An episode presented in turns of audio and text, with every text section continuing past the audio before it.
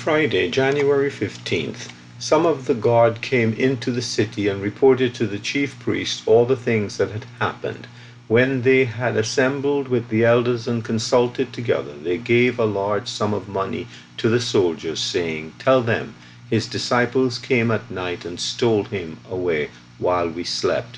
Matthew 28 11 13. What is the cost of a lie? In the above passage, we see that the chief priests and elders paid a large sum of money to maintain the lie that the Lord had not risen from the dead. There is always a cost to lying. When Jacob obtained the blessing from Isaac through deception and lying, being instigated by Rebekah, it cost Rebekah's relationship with her favorite son Jacob because she never saw him again after he fled.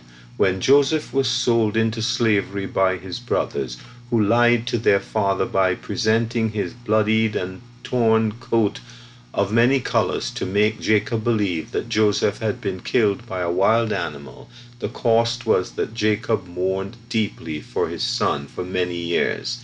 The lie by Potiphar's wife that Joseph had sinned against her cost Joseph his freedom as he was condemned to prison for many years.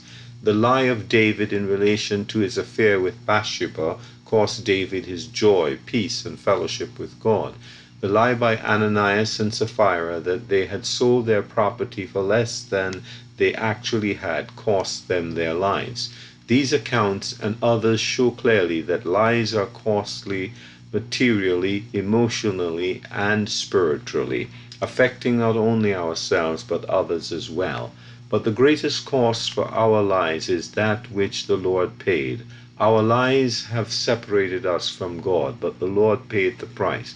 He was bruised for our iniquities. The chastisement for our peace was upon him. The Lord has laid on him the iniquity of us all. Isaiah 53 5 6. May we realize that the cost of a lie is more than we imagine.